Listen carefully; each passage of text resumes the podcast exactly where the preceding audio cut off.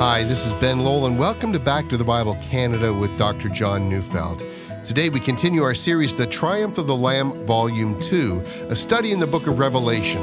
Today we're looking at Revelation chapter 9, verses 13 to 21, with a message titled, The Killing of Mankind.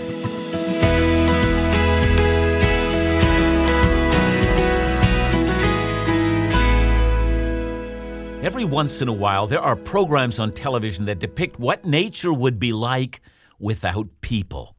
You know, if all the people of this earth were to disappear, say, these television programs, soon the great cities of the earth would be decaying and nature would make a comeback. The animals on the brink of extinction would make a comeback. The hydroelectric dams that block rivers would eventually collapse, and rivers would then again run freely, and things would return to a state of normalcy. See, the net effect of this kind of thinking is that human beings are seen as the curse of the earth. I mean, we destroy nature, harmony, and the balance of things. Now, in truth, I mean, that line of thinking is starting to be pervasive. You know, save the planet, says the modern day slogan. And the idea, of course, is that as we people have multiplied, we curse the planet. Now, of course, it is true that if we don't care for nature and if we abuse nature, there are consequences but human beings are not the curse of the earth. We're the resource, we're the blessing of this earth.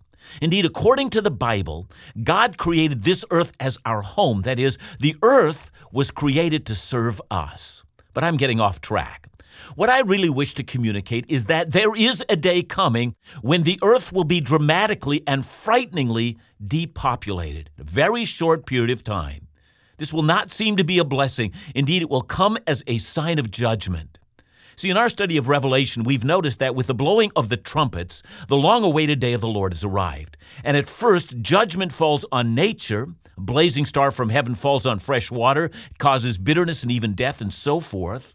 And then, with the blowing of the fifth trumpet, we see a great demonic horde being released to torment the human race. But the fifth trumpet only introduced suffering, and people were longing to die. Now, they'd soon get their wish. Revelation 9:12 summarizes the situation up to this point. It says, "The first woe is past. Behold, two woes are still to come." Indeed, as we come to the blowing of the sixth trumpet, we see the situation on earth moving from desperate to unspeakable. I'm reading Revelation 9:13 to 15. Then the sixth angel blew his trumpet, and I heard a voice from the four horns of the golden altar before God, saying to the sixth angel who had the trumpet, Release the four angels who are bound at the great river Euphrates. So the four angels who had been prepared for that hour, the day, the month, and the year, were released to kill a third of mankind. You know, as the sixth trumpet sounds, we're told that the voice that speaks, and we have to assume it's a voice that is the voice of God, speaks from the four horns of the golden altar, and that's no insignificant detail.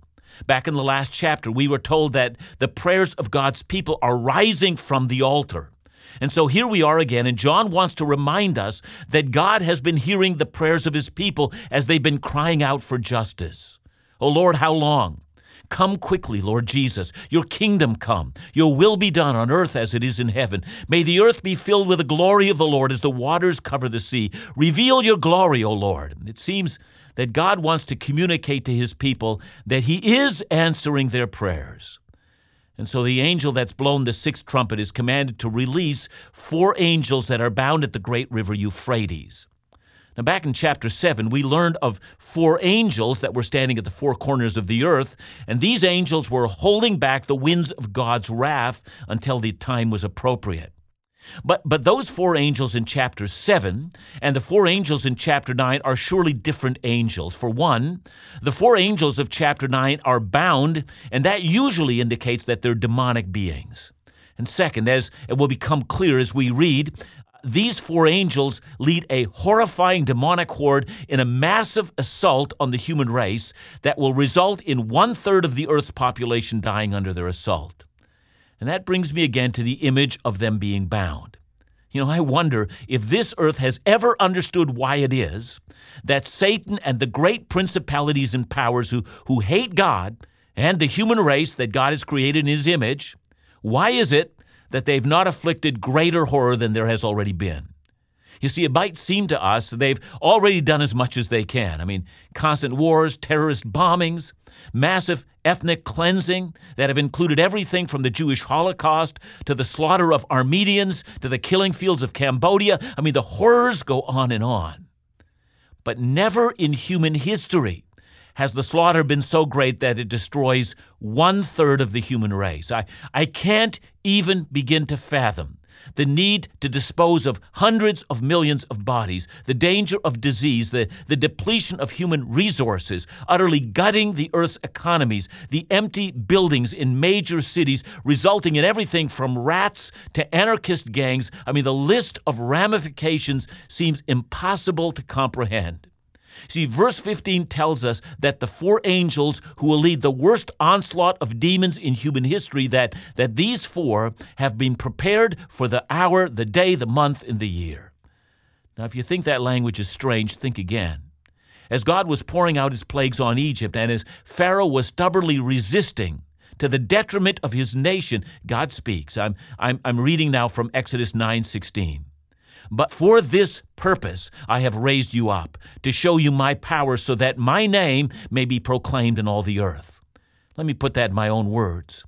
The reason God elevated Pharaoh to the rank he would fulfill was so that his massive failure would show the whole earth the great power and the glory of the one true God. Pharaoh existed for that reason. You know what that should tell us?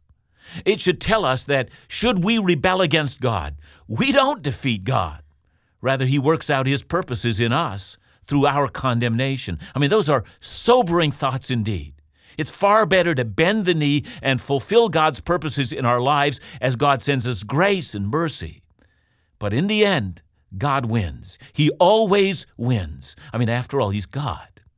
And if that's so of human beings, it's also so of demons. These four commanders of Satan's army exist to fulfill God's purposes. Even as they rage against God, they will only fulfill his purposes. Now, one more thing before we move on. We're told that these four angels are bound at the river Euphrates.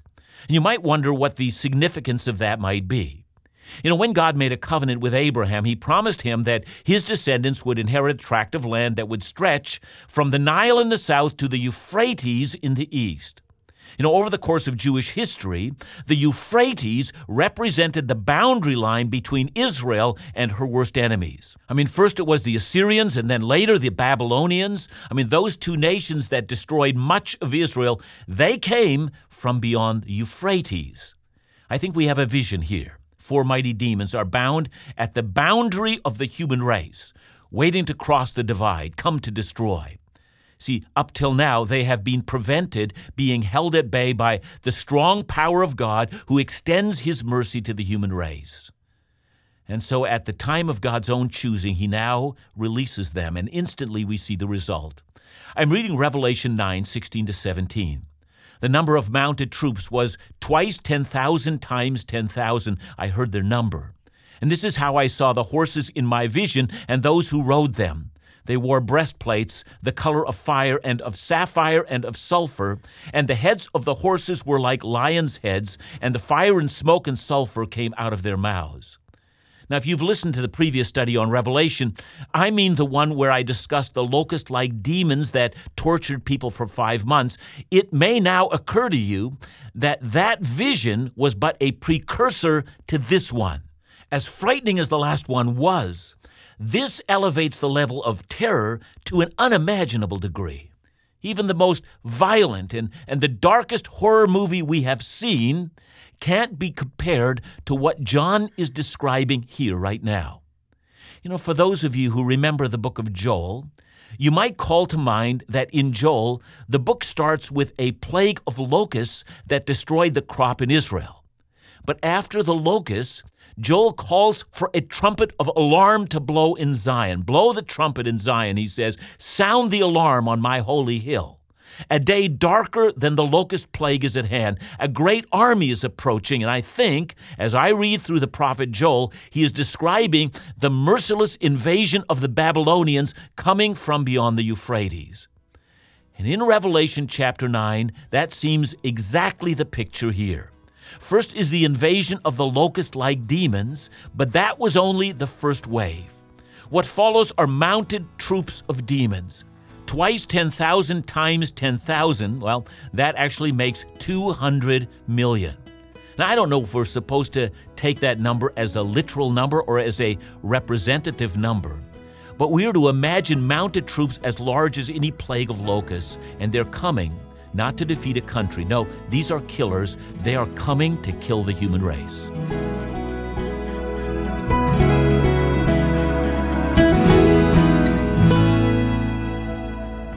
The Back to the Bible ministry team met to discuss in simple terms what this ministry is all about. Well, here's what was determined we teach the Bible. That's it.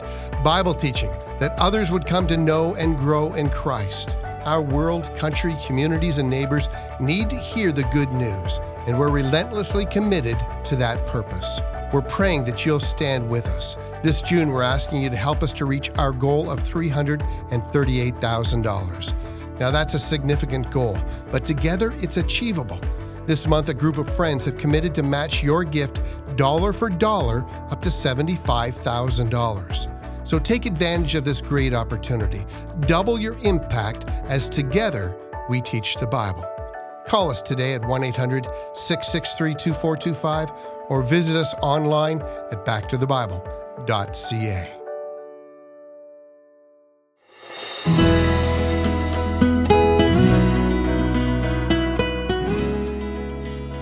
As John describes the millions of mounted troops, which are in fact demons, he describes an oncoming army as far as the eye can see, like locusts that seem to have no end. So this army is large enough that escape is impossible. The riders on the horses have breastplates of red, blue, and yellow, and that seems to match the fire, the smoke, and the sulfur that's coming out of the mouths of the horses. The heads of the horses are like lions' heads, and we must assume the kind of an animal that can devour its prey. Imagine, if you will, flesh eating horses descending in untold numbers. I'm reading now verses 18 and 19.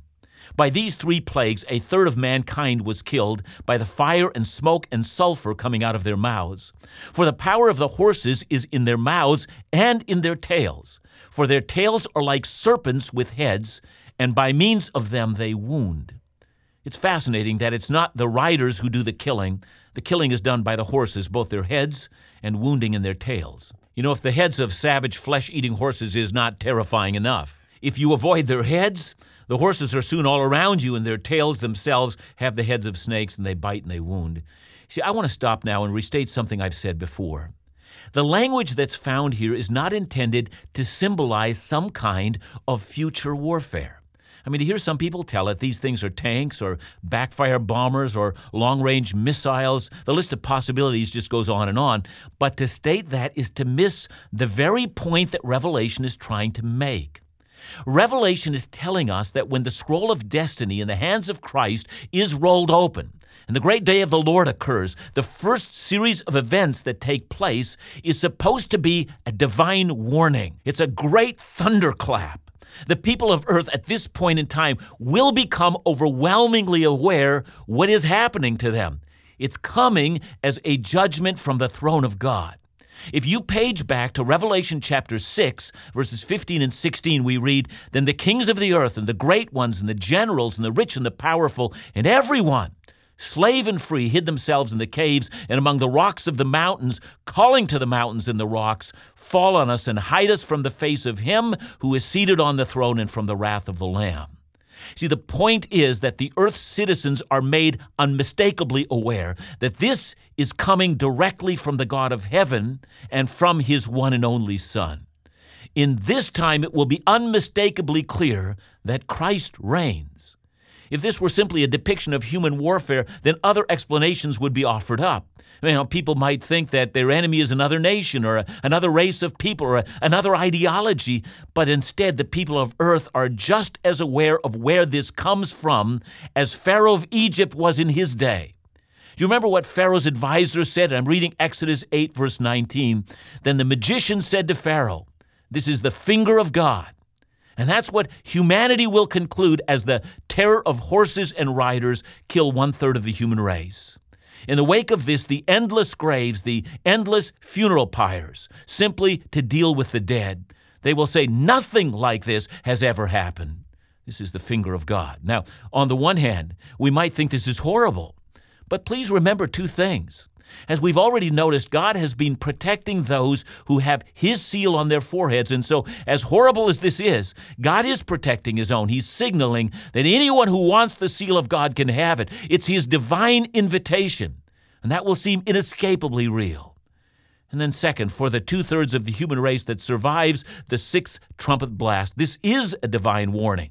As horrible as all of this is, it is still a lesser horror than that which awaits those who will not bend the knee and submit to the one whose divine ownership of all things is being played out.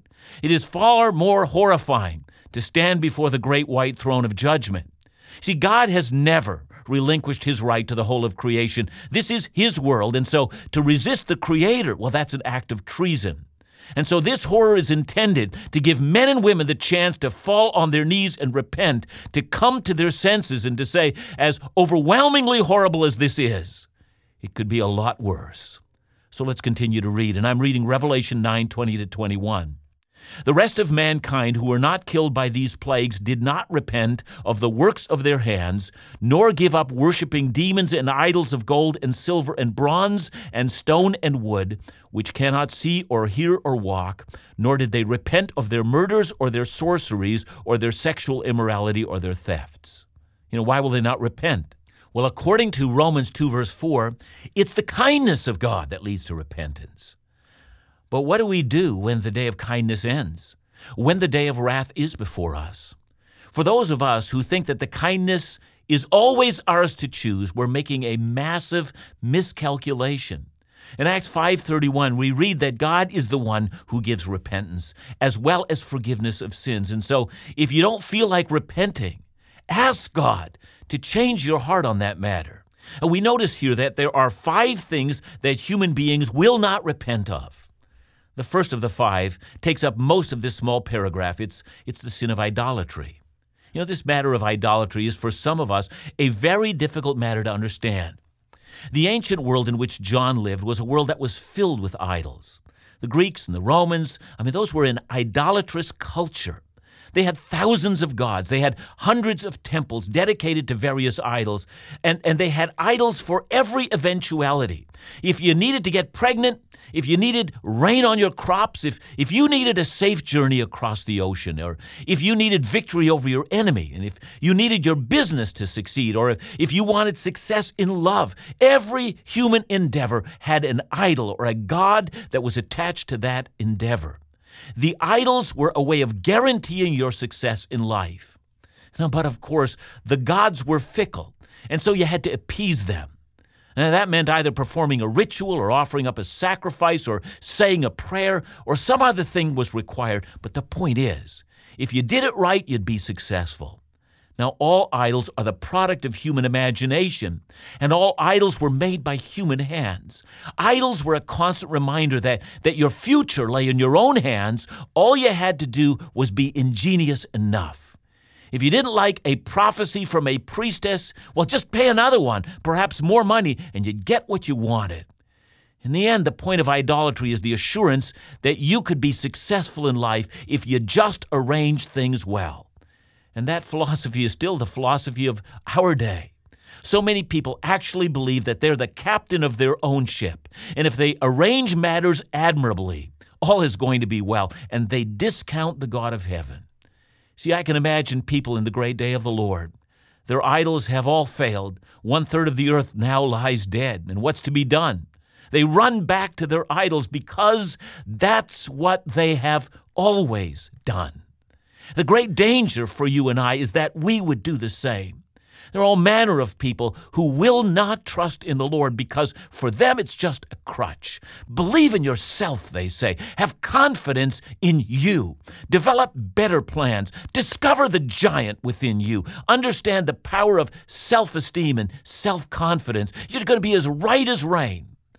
But of course, John knows that all of that is idolatry, and what's behind the idolatry is the worshiping of demons.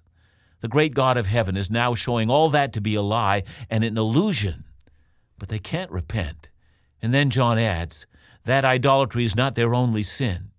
Added to their idolatry is murder.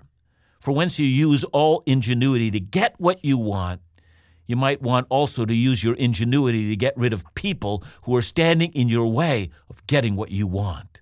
And then John adds sorceries, which is the use of the occult to get what you want, and then the sin of sexual immorality, which is the gratification of desire. And finally, theft, which is again directed towards one's own desire. I have strong counsel to all who will listen. I want to urge you to, with all your being, fight against sin. If you're a Christian, ask the Lord to give you strength as you fight against that which brings the chastisement of God into your life. And if you're not a Christian, simply turn from sin and turn to God. It's because judgment is coming. And if it should be that the great day of the Lord is still some distance away, know also that your own death is not a great distance away. Your life is soon going to be over, and you must stand before the great judgment. And I would not have you stand there with all your sins. You must surrender your life into the hands of Christ. You must recognize that even giving us this picture, God is giving us grace today so that that day should not fall upon us. By God's grace, you do have today. Now is the day of salvation. Today is the appointed time. Simply say, Lord Jesus, I renounce my sin and I turn to you. Give me now your Holy Spirit, that I might all my life renounce my sin and all my life trust in your saving grace. Thank you for being gracious to me.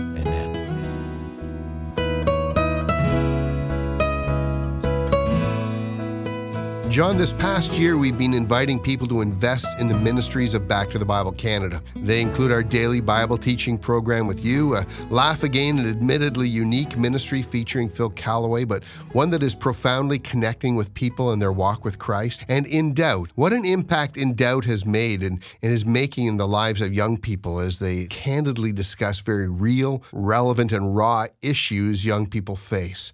But I also want to acknowledge that there are many ministries worthy of God's people investing in. But if I were to ask you directly why people should invest in the ministries of Back to the Bible Canada, what might you say? Well, I think I'd give a biblical answer that comes from 1 Corinthians 12. God has appointed in the church, first of all, apostles, then prophets, then teachers, and then all the other gifts. You know, the apostles and prophets have given us the truth once for all laid down. That's the Bible. Teachers are called upon to explain the Bible and its significance in every generation.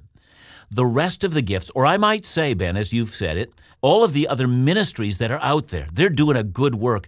But if we are devoid of Bible teaching, all of the other ministries will eventually fall apart as well. This Bible teaching ministry is the staple, it's the groundwork, it's the basis upon which other ministries flow. And so I want to say that a ministry like this one is worthy of support because it teaches the Bible. The revelation of God's word must be heard. This is as necessary as it can possibly be. And Ben, I want to say everybody says their ministry is most important, but I want to say from the scripture, Bible teaching is the staple upon which the Church of Jesus Christ is strengthened. Okay, so why specifically back to the Bible? Well, I want to say Back to the Bible is a uniquely Canadian ministry. It reaches Canadians, it's by Canadians, it's to Canadians, and we are unapologetically scriptural in reaching out to Canadians in this country. Thanks so much, John. And, and please consider helping us uh, towards our fiscal year end goal right here at Back to the Bible Canada. Your gift would mean so much. So call us at 1 800 663 2425 or visit us online at backtothebible.ca. Back to the Bible Canada, well, we teach the Bible.